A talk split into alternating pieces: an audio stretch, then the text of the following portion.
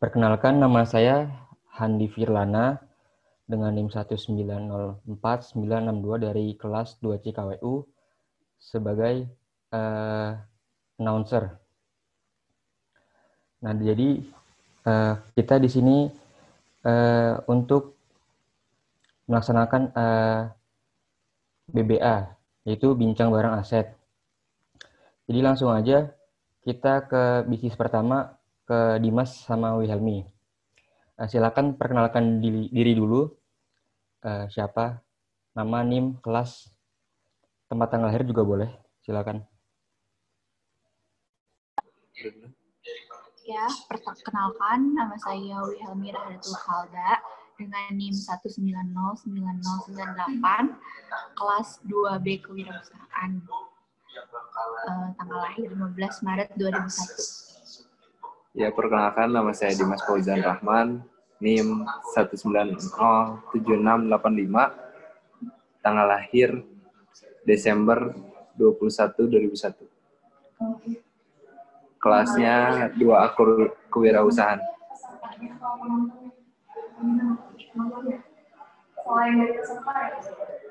Nah, jadi langsung aja bisnis Orvel itu bergerak di bidang apa sih gitu? Bisa di ceritain sedikit nggak?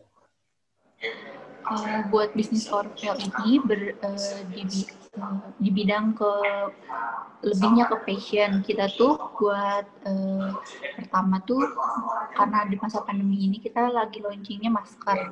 Maskernya ada dua jenis yang polos sama yang motif bunga.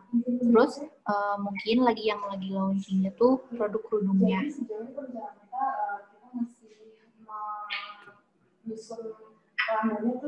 Uh, sejak kapan berdirinya? Sejak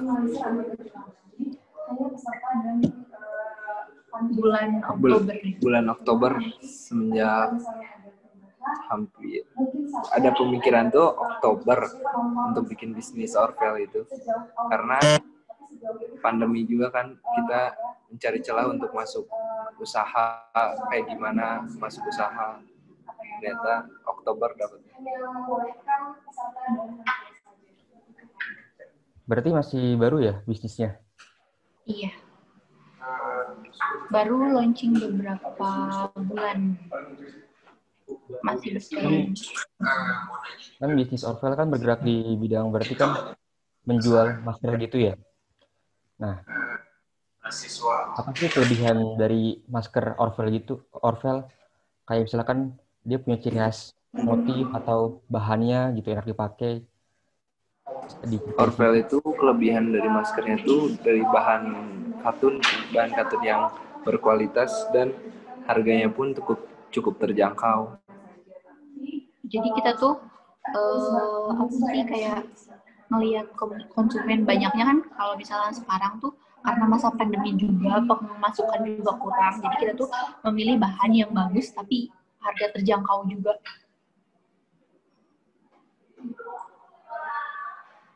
Berarti mengambil bisnis masker ini uh, karena pandemi atau sebelumnya itu sudah direncanakan? Se sebelumnya udah direncanakan sih, karena bisnis ini juga fashion juga udah lama juga di bergulik di bidang fashion itu pun sama juga sama Wilhelmi jadi itu berpartner lain. Nah selanjutnya Wilhelmi kenapa uh, memilih partnernya itu Dimas gitu? Kenapa nggak orang lain atau misalkan sendirian aja gitu bisnisnya? Bisa hmm, kalau misalnya kenapa milih? Karena awalnya kita tuh kayak uh, cerita-cerita kan kayak kayak uh, aku tuh pengen buat uh, si usaha nih usahanya di bidang fashion terus uh, Dimas tuh bilang katanya ya udah kita join aja mungkin uh, yang karena kita terus frekuensi gitu punya tujuan juga buat bikin bisnis di bidang fashion jadi jadi saya tuh memilih buat partnernya tuh sama Dimas karena Dimas juga tahu soal bahan-bahan yang bagus dan berkualitas.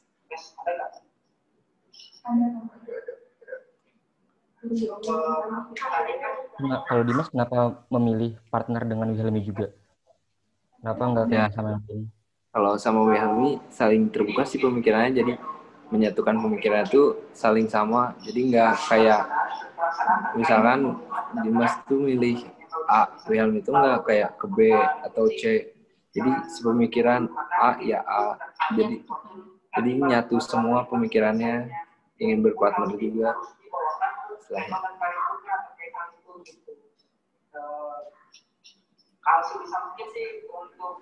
Berarti sama pandemi kayak sekarang ada perubahan nggak di bisnis Orvel sendiri? Kayak misalkan penjualannya meningkat atau menurun gitu atau stabil-stabil aja? Kalau misalnya penjualan sih karena di masa pandemi ini butuhnya masker, ya lumayan. Kita tuh udah kayak habis setengahnya ya, setengahnya dari produk kita. Kita tuh beberapa ratus, kita tuh launching beberapa ratus. Alhamdulillah tuh setengahnya kita bisa kejual. Eh, karena masih baru-baru juga, jadi orang-orang juga belum pada tahu. Gitu. Lumayan sih ada perubahannya makin berkembang gitu karena masyarakat butuh masker. Iya, menjadi kayak kita tuh ngambil peluang dari masa pandemi ini. Kita juga fashion kan nggak mungkin dihijab terus. Peluangnya ada di masker, kita ambil masker. Jadi kayak percobaan bisnis kalau bisa online kenapa enggak gitu kan. Terus strategi pemasaran selama pandemi itu kayak gimana? Marketingnya kayak gimana juga?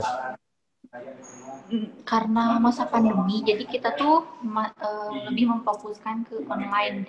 Kita buka di Instagram sama di Shopee dan eh, kita juga memasarkan dari mulut ke mulut juga, jadi orang tuh tahu kalau kita tuh buat masker. Dan kita juga kayak berencana buat kayak open reseller atau kayak nyuplai ke agen-agen yang sudah kayak kita percaya juga gitu. Lebih ke online. Masuknya lebihnya ke online. Terus harapan buat bisnis Orvel sendiri buat ke depannya gimana gitu? Atau berkelanjutan atau misalkan pandeminya sudah selesai berhenti atau gimana? Harapannya sih bisa terus ya, terus berkembang, terus kita terus mengasih inovasi ke orang-orang yang bisa apa sih membutuh, ya maksudnya kayak kita kan bergerak di bidang fashion, jadi kan setiap orang juga pasti butuh gitu eh, dari baju ataupun masker, jadi kayak ke depannya kita mau lebih berinovasi kalau bisa ada ada dananya juga kita bisa buka offline.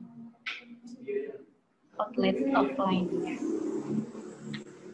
Ya kalau harapan ke depannya dari kami berdua sih kayak istilahnya biar lebih berkembang. Kalau misalkan pan- masa pandemi sudah selesai ya insya Allah kayak buat outlet sendiri terus kayak online tetap jalan tapi kayak off kayak lebih kayak kebuka outlet sendiri di kota di kota masing-masing kita kan. Ya gitu aja sih kalau mengembangkan harapan ke depannya gitu. Dari kalian ada tips nggak buat teman-teman KWU yang masih takut atau belum berani untuk membuka bisnis?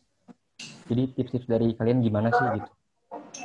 Hmm, kalau tipsnya dari kita sih terus berkarya gitu kan ya jadi jangan takut gagal ya namanya juga berusaha ya harusnya mencoba gitu. ya walaupun modal kalian cuma berapa ribu atau berapa kalian harus tetap berusaha jangan kayak kehilangan inovasi kreasi kalian kembangin terus inovasi kalian biar waktulah yang menjawab semuanya jadi kayak ngalir aja gitu waktunya walaupun kalian gagal di hari kemarin hari esok kan masih ada Baik, eh, terima kasih eh, dari bisnis Orvel dari Dimas dan Wilhelmi. Selanjutnya kita langsung aja ke Aris. Silakan Aris. Iya, halo. Sebelumnya uh, videonya macet nggak? Kalau di gua lu nggak ada sih gelap. Nggak ada juga Aris. Sekarang nggak ada. ada. Oke. Yuk bisa dilanjut aja nih. Nah. Silakan Aris uh, eh, perkenalkan diri dulu gitu. Ah, Oke. okay ya, nama saya Aris Firmansyah, NIM 1905779 dari kelas 2A Kewirausahaan.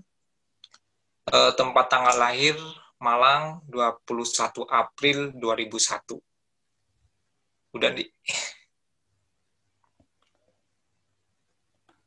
Jadi bisnis Ari sendiri itu nama bisnisnya apa, terus bergerak di bidang apa?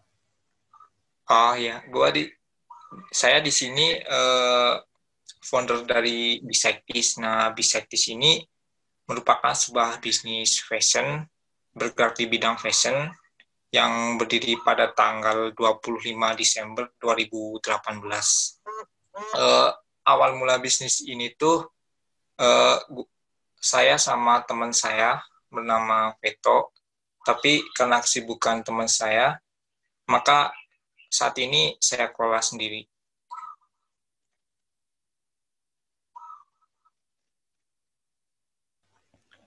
Berarti bisnis uh, Ari sendiri berarti kan bergerak di bidang fashion, berarti pakaian.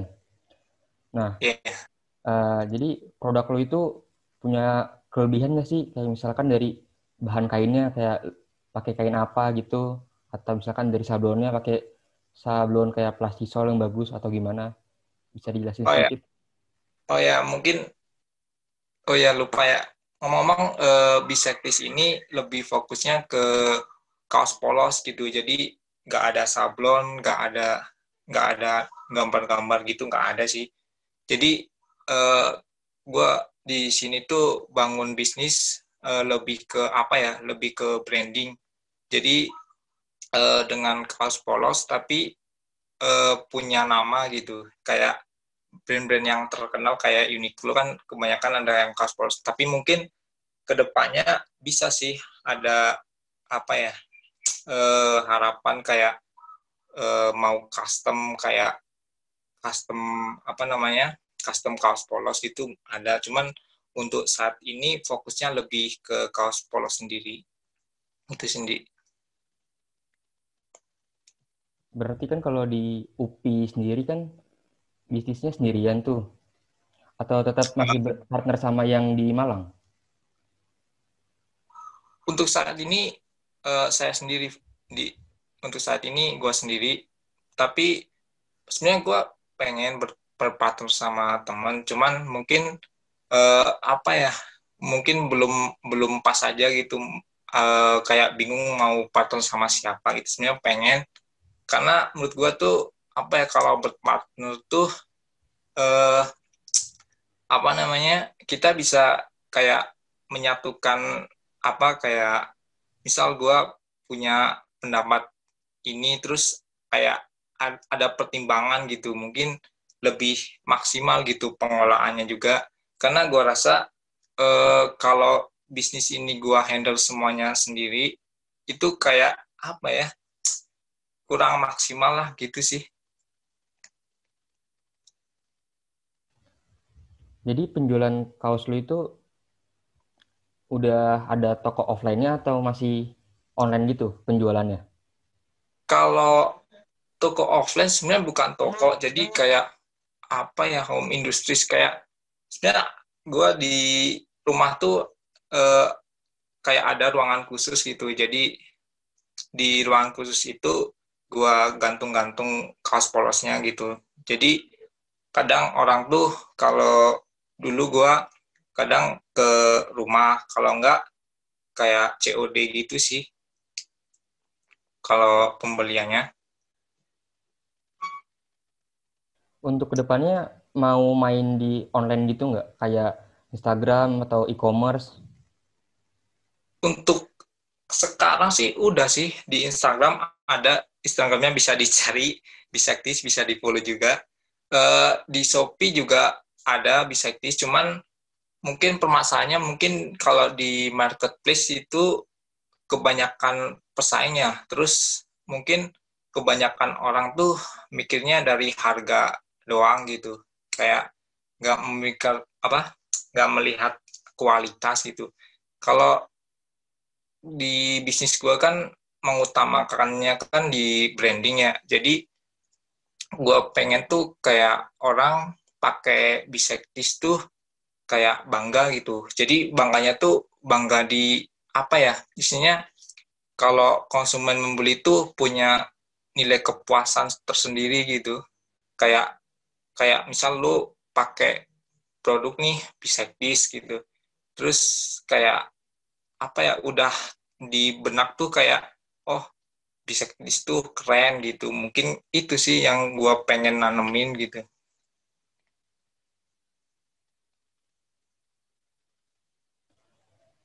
Terus kalau di masa kayak lagi corona gini, penjualannya gimana? Aman-aman aja atau menurun atau gimana? Kalau penjualan menurun sih sebenarnya, cuman gue kemarin mengakalin sama kayak ngadain apa sih clearance sale kayak stok stok gue yang dulu kan masih banyak tuh terus daripada apa ya kalau kaos kan kalau semakin lama kan kayak jelek gitu kan. Jadi gue klik apa ngadain diskon itu lumayan ada peningkatan waktu gue ngadain diskon. Terus uh, untuk saat ini uh, apa ya menurun lagi sih sebenarnya untuk penjualannya. Kan lu kan uh, lebih ke kaos ya. Nggak mau pengen kayak memperluas misalkan kayak ke celana, jeans, jaket atau yang lain terus buka distro ada rencana kayak gitu nggak ke depannya? Untuk ke situ gue masih apa ya istilahnya gue pelan-pelan lah gitu ya. Gue pelan-pelan. Soalnya eh, gue pengen fokus ke sini dulu. Nanti kalau udah istilahnya gue kan sekarang kan lagi apa namanya konveksi konveksi itu kayak konveksian kan lebih ke kaos ya. Mungkin kalau ke celana kayak ke jaket gitu mungkin gue harus nyari lagi kan. Jadi mungkin untuk persiapan ke situ gue butuh butuh waktu gitu nih. Kalau buat sekarang ini mungkin gue kemarin juga ini lagi apa sih? Lagi pesen buat kayak masker gitu. Soalnya kan di masa pandemi gini gue ngelihat peluang kayak seperti masker gitu peluangnya besar gitu. Jadi untuk saat ini ada kaos polos sama masih proses tuh eh, masker ini yang masih proses. Saya kalau masker ini bukan karena apa ya gue melihat peluang. Kalau kesiapan kalau masker mah konveksi gampang gitu kan. Tinggal apa ya apa kayak konversian tuh pasti bisa gitu. Itu sih mungkin saat ini. Dua produk itu yang gua fokusin. Nah itu kalau misalkan masker lu lu bisa tuh lu misalkan beli baju nanti free masker tuh juga bisa tuh buat menarik pembeli juga kayak gitu. Ya gua kemarin juga sempet ada sih kepikiran kayak gitu terus kayak ya mungkin nantilah gampang nanti eh, gimana ke depannya mungkin sambil jalan. Kalau dari Aris ada ini nggak ada tips buat teman-teman KWU yang kayak masih belum berani kayak buka bisnis gitu atau masih takut rugi atau masih belum tahu kayak mau bisnis apa yang menjanjikan untuk ke depannya gitu. Kalau sebenarnya gini, kalau untuk bisnis apa yang menjanjikan sebenarnya kalau kita berbisnis, kalau kalau kita lihat dari keuntungan atau kita biar terlihat keren gitu kan kayak gimana ya? Kalau menurut gini sih, eh, pilihlah bisnis yang kamu sukai gitu. Jadi kalau kita bisnis sesuai passion itu kayak apa ya? Jadi apa yang kamu lakukan tuh pasti uh, dengan sepenuh hati gitu. Jadi tanpa paksaan. Dan gue yakin kalau bisnis yang lo jalani yang sesuai dengan hobi lo atau apa ya yang lo sukai pasti itu akan bertahan lama gitu.